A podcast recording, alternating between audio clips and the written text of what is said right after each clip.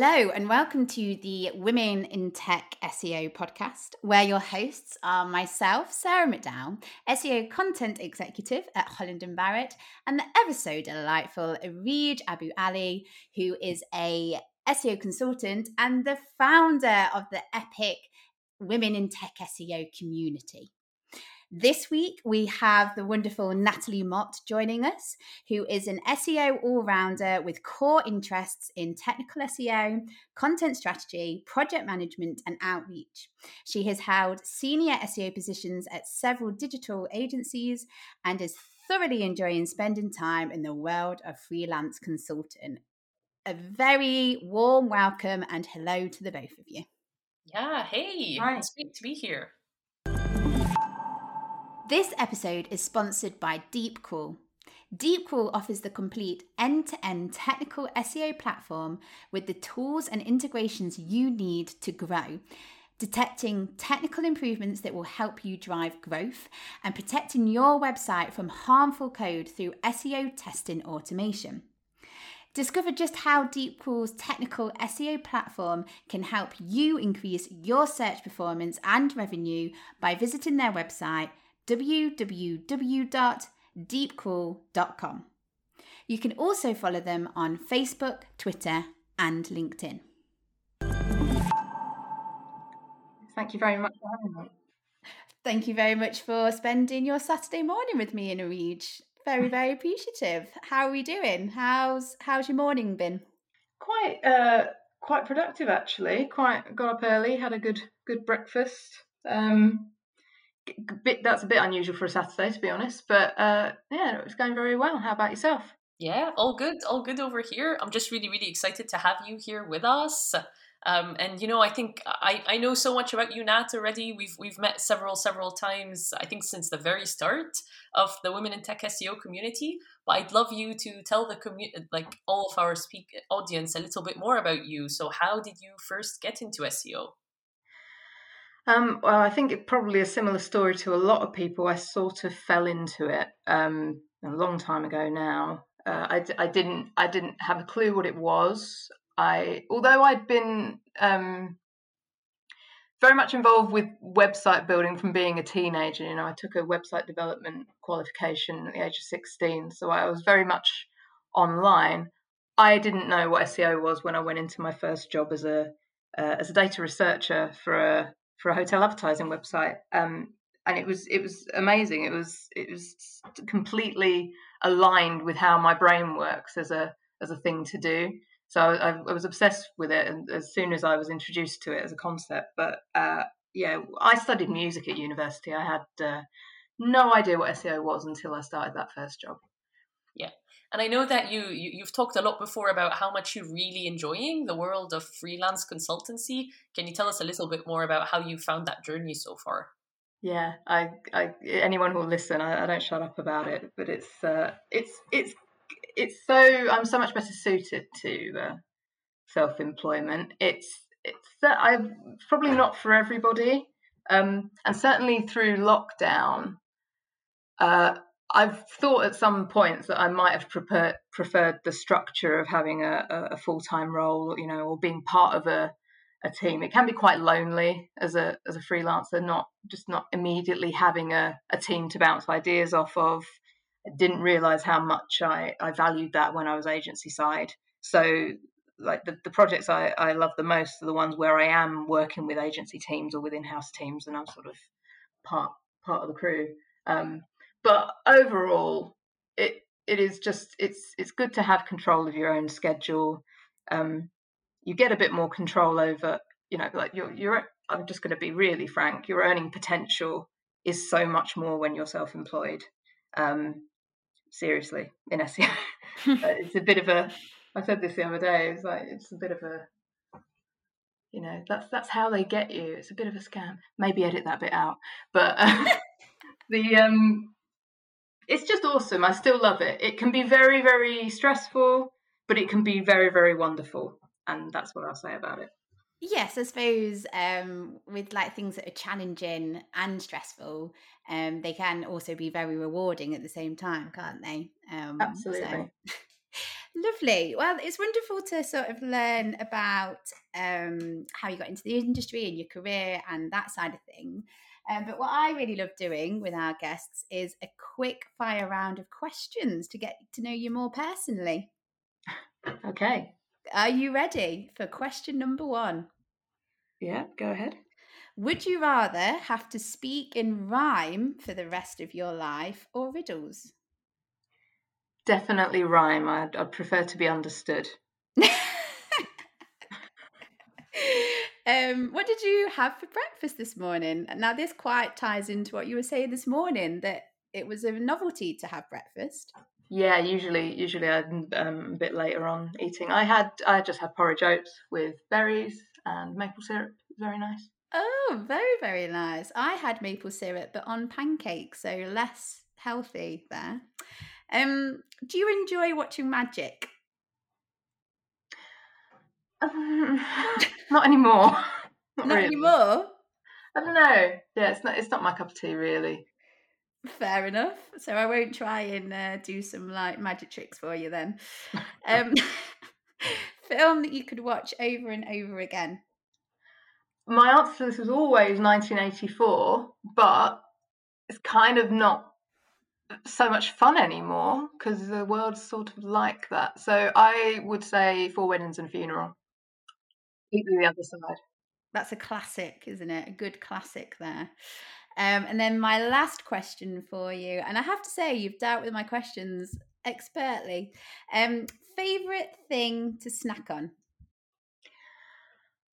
Uh, everything, really. I don't. uh, does ice cream count as a snack? Yeah, ice cream definitely counts. If you could replace, if you could either have only snacks or only normal meals for the rest of your life, what would you go with? Meals, I think. Yeah. Sensible. Yeah, I have a feeling I'm more of a I'm more of a snack person. But yeah.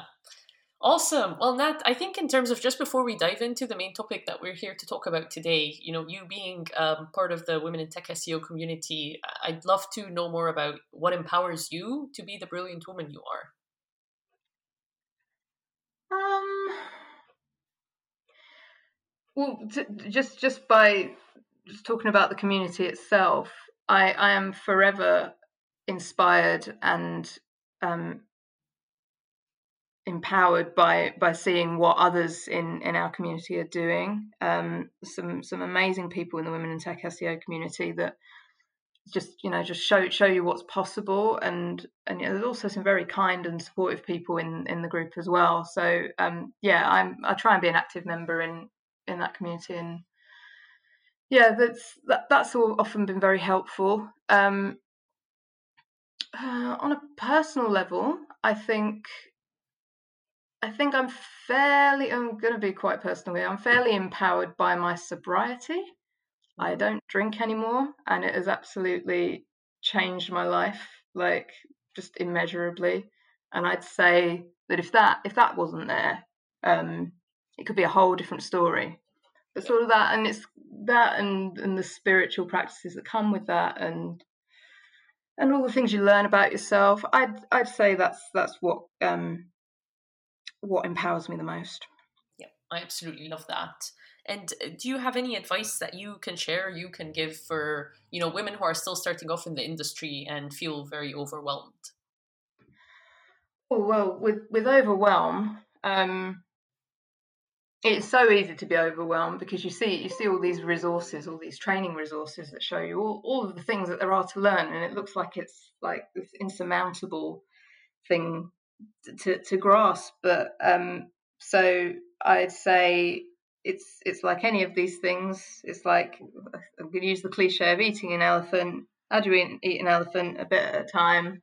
So yeah, don't. Uh, yeah, I can see how it would be overwhelming, but um, it's it, it once you get into it, it's it's not as difficult as it looks. I I, I really believe that about SEO. There's an awful lot of uh, smoke and mirrors and making it making it look like it's harder than it really is. Um, so don't be put off. I, I have to agree as well. And there's a lot of lingo, isn't there, in jargon um, that can be a bit off putting. And like, don't get me wrong, obviously, there's terms that you need to use, and um, there's like the proper like terminology, but I think sometimes that can be a bit scary. Um, do you know what I mean? Like, it's like when you start a new uh, job and there's loads of acronyms that the business uses and stuff, isn't it? It's like yeah. until you get used to the terminology and comfortable with what people are saying, um, then yeah. Yeah, it's like line of duty. Love how you've got uh yeah, you managed to get line of duty. It's an epic, epic series. And also I've never heard of the elephant analogy before. Um the how do you eat an elephant a bit at a time. I'm gonna yeah. use that. yeah, my one of my first bosses said that to me. I'll never forget it. And... I mean, yeah, it sticks with you, doesn't it? I, I imagine an elephant to be a bit chewy. Anyway, I feel like we're getting going on a bit of a tangent here.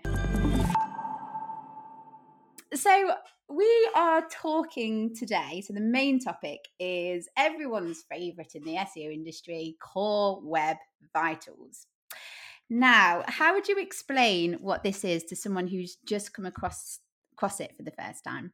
Well, Core Web Vitals is a set of metrics that Google has pulled together that um, that they're there as user experience, uh, um, a definition of user experience, and there's there's three three of these core web vitals, which is quite helpful because um, the things that go behind these core web vitals used to be in a kind of sprawling um, list of recommendations in PageSpeed Insights. So it's been helpful to kind of consolidate those into these three metrics, which are um, largest contentful paint, which relates to loading, uh, the part of the page that takes the longest to load.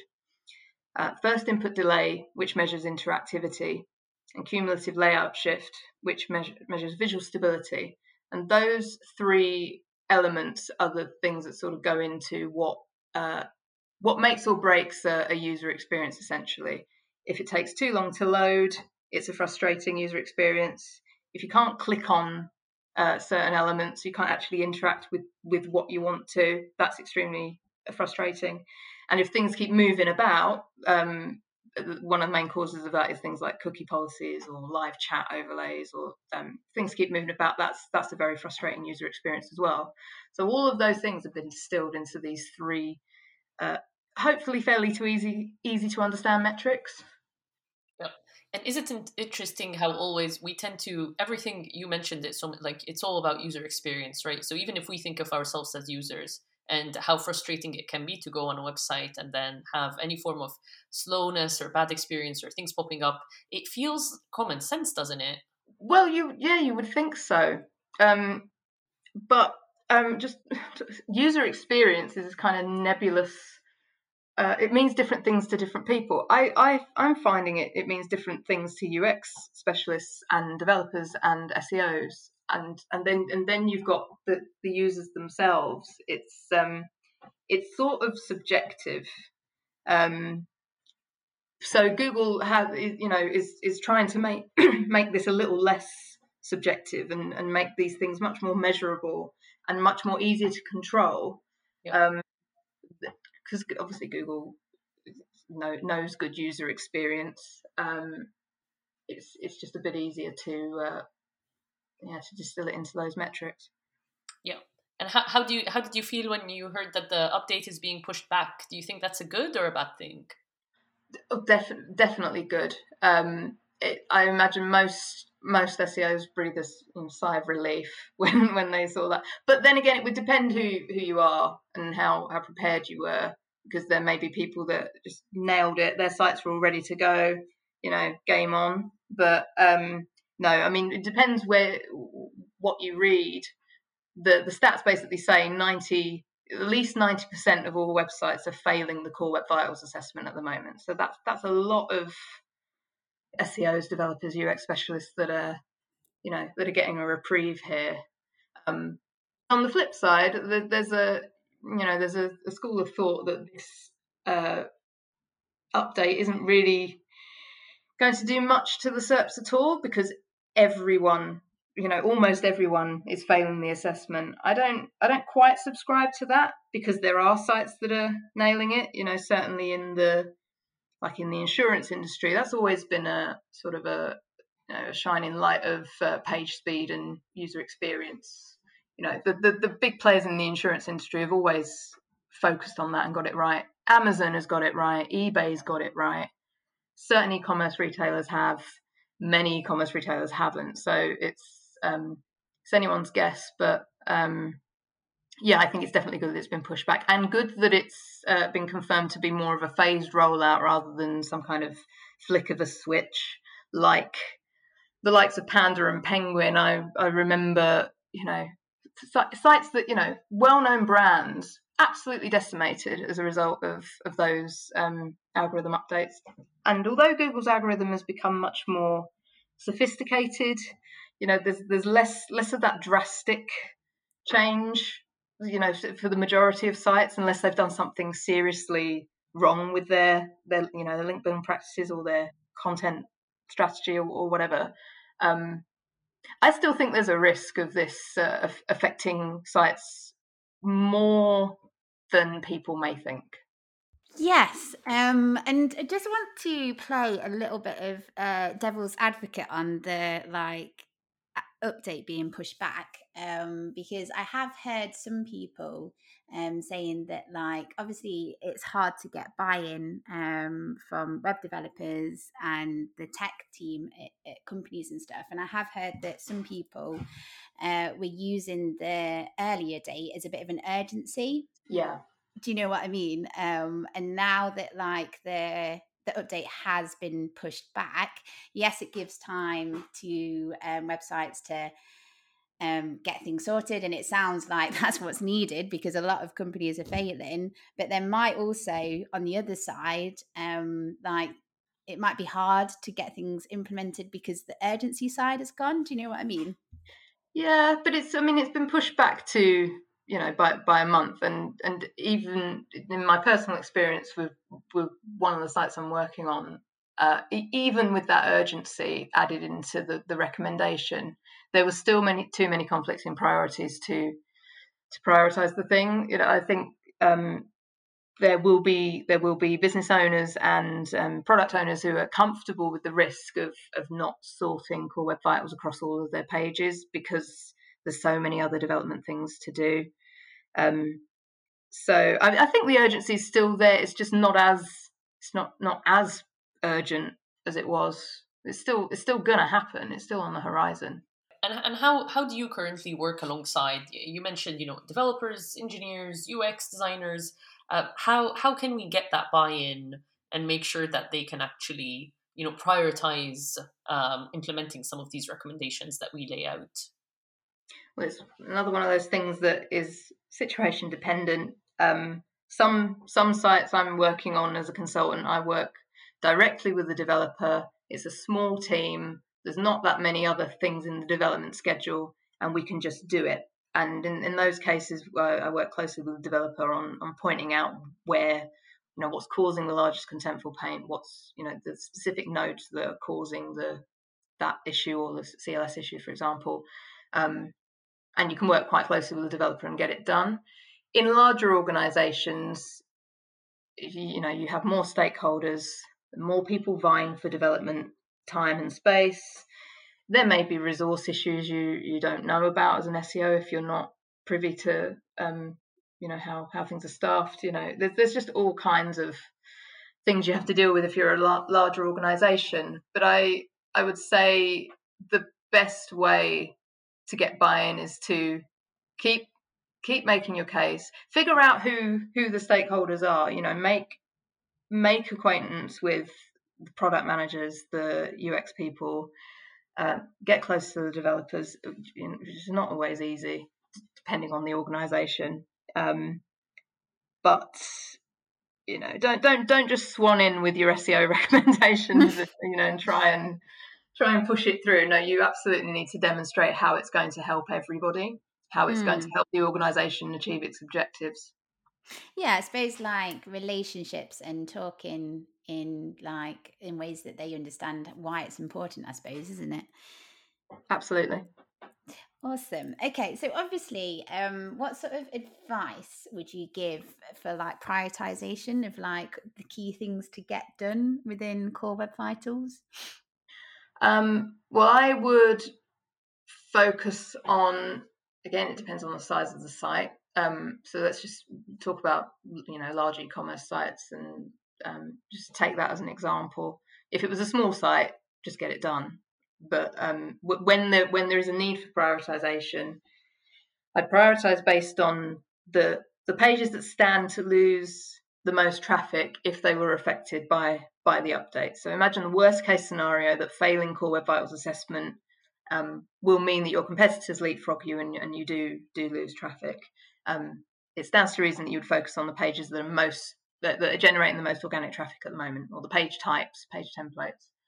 Um, but then also the competition you, and it's this is this this is something I I'm still sort of weighing up about this competition element because you don't know that in 28 days if I give context to this 28 days thing 28 days is ha- the lag on the field data um, provided by PageSpeed Insights uh, Chrome User Experience Report um, we we benchmark our competitors based on what what their their field data score is at the moment no visibility on what development work they're doing, you know, at the moment. So we're sort of there's, there's a 28 day lag. Um, so I I'd say do prioritize the, the work based on how much of a risk the competition are, but also bear in mind that you you might not have full visibility of that. Yep.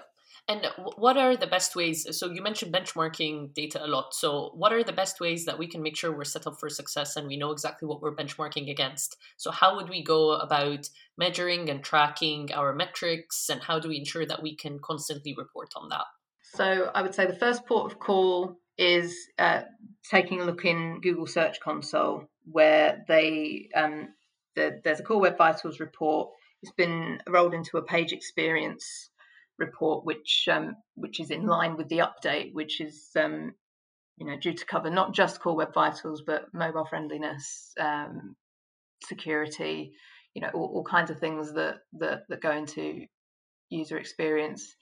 Um, but Search Console gives you a summary. It's very top line, and you do need to do further analysis on it. But it will summarize to you how many of your pages are, are achieving a good um, a good score on Core Web Vitals assessment, how many are needs improvement, and how many are poor. Um, and then it rolls up.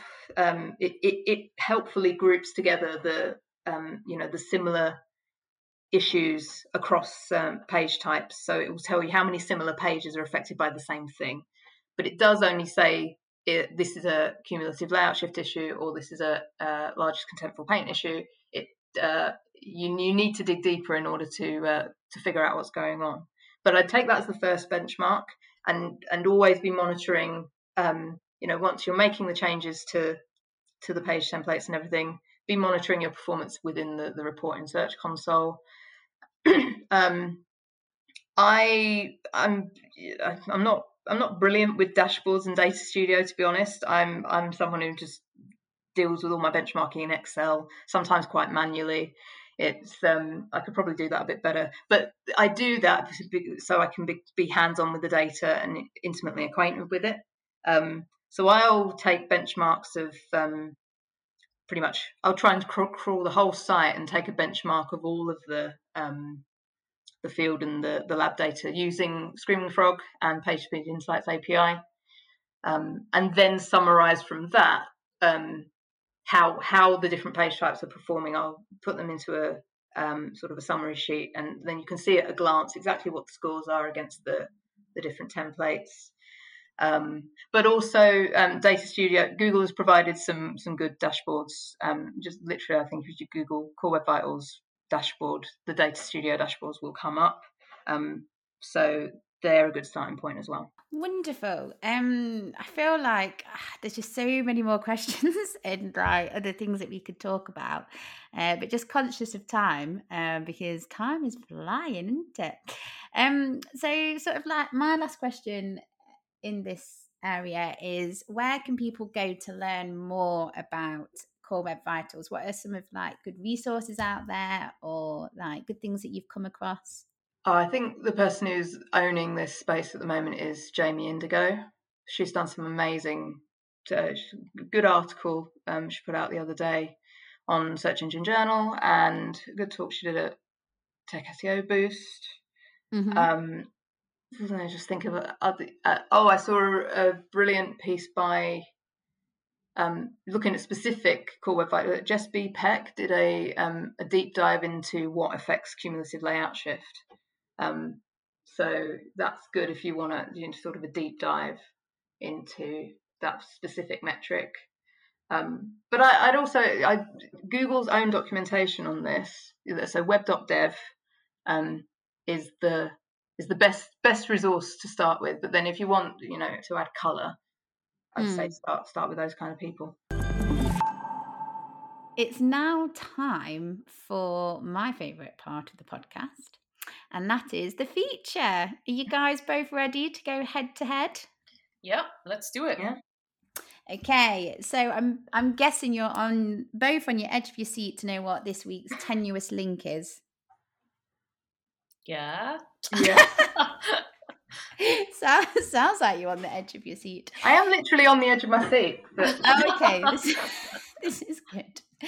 So, core web vitals. I went with web, and I've got a spider quiz for you. okay. Yeah. Yeah. hmm Uh, do you both like spiders? Hate spiders. Mm-mm. yeah, not really a fan. Yeah, I've never met a spider fan in my life.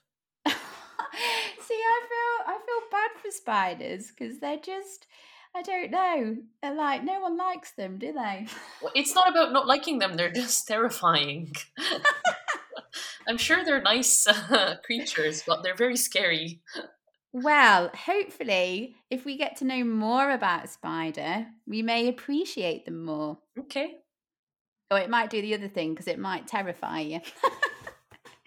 okay, um, question number one, and I will say whose turn it is to answer first. Um, do water spiders have gills so they can breathe? So this is a yes or no answer. Natalie, what are you thinking? No, So you don't think they have gills? no, I don't know why. I'm just going with no. okay, Areej. I, I didn't even know water spiders was a thing. Um, I, I'll say yes, just just to yeah, just a guessing game at this point. So, oh, I like it. You're both going different. Um, the correct answer was no. Oh, there you go. so Natalie, you're you're winning with uh, one point there. They actually use air bubbles from the surface of the water to survive. Um, so yes, they don't have gills. They use um, bubbles instead. Question number two. The creatures known as daddy longleg spiders in the United States are actually female spiders. Is that true or false? And Areej, you can go first. I think it's true. You think it's true, Mm. Natalie? I think it's true too. It's false. Uh oh. I uh, I was a bit mean there because daddy longlegs are not spiders, but a group of I can never say this word arachnids known as harvestmen. oh. Ah. There you go. Uh, so Natalie, you are winning so far with your spider knowledge. okay, question number three. what does it mean when a spider is oviparous? I'll spell that because I don't know if I've pronounced that right. O V I P A R O U S. Oviparous, porous. Um, does it A mean that it's infertile? Does it B mean spider can lay eggs? Does it C mean there are twice as many legs as any other spider? Or D, the spider has both male and female organs? Oh my god. Do you want them again? No, it doesn't matter. you just okay. Areej A, B, C, or D. I, I think it's the one with the double the legs, more more legs. More legs. Yeah. What are you saying, Natalie? Eggs. They can lay eggs. Lay eggs, yeah. That is correct. Oh, what the hell? did you did you know that you knew some spider knowledge, Natalie? It was a it was a process of elimination. um okay. Question number four. True or false? A, a banana spider only eats bananas. Areej what you saying? False. And again, I didn't know something was called a banana spider existed. You're going to be terrified next time you open a banana, aren't you? Natalie? I think it's false too. Right. The correct answer is yes, it is false. Uh, do you want to know what they actually eat? Yeah, go for it. So a banana spider eats the cockroaches that live on bananas. Oh, Nice. So we've got cockroaches that uh, live on bananas. This is this is an awful quiz, really, isn't it? okay, question number five. And again, I- don't know why I've done this to myself because I'm not very good with my words.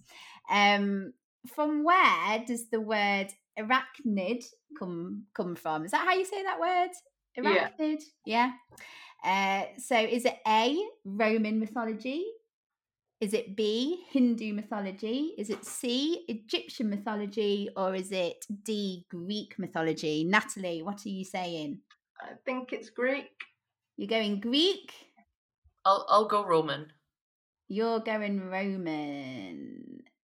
Um, somehow, um, I haven't got the answer to that. Can you bear with me one second? we can we can just remove this question. I want to know though. Don't you want to know? No.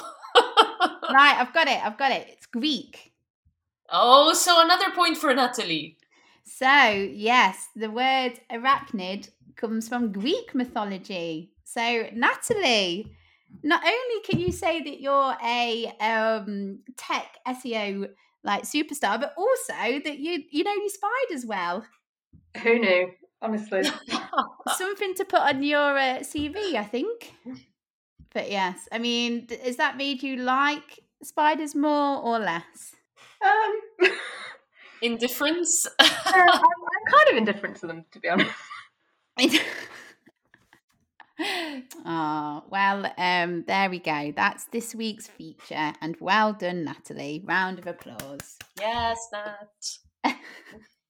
um lovely well that brings us to an end of another women in tech seo podcast natalie um where can people find you so if they want to like carry on learning from you or see what you're sharing what you're doing what you're talking about where's best that they can do that I think I'm mostly I mostly use Twitter, so I'm at njmott at, on Twitter. Um, I'm on LinkedIn.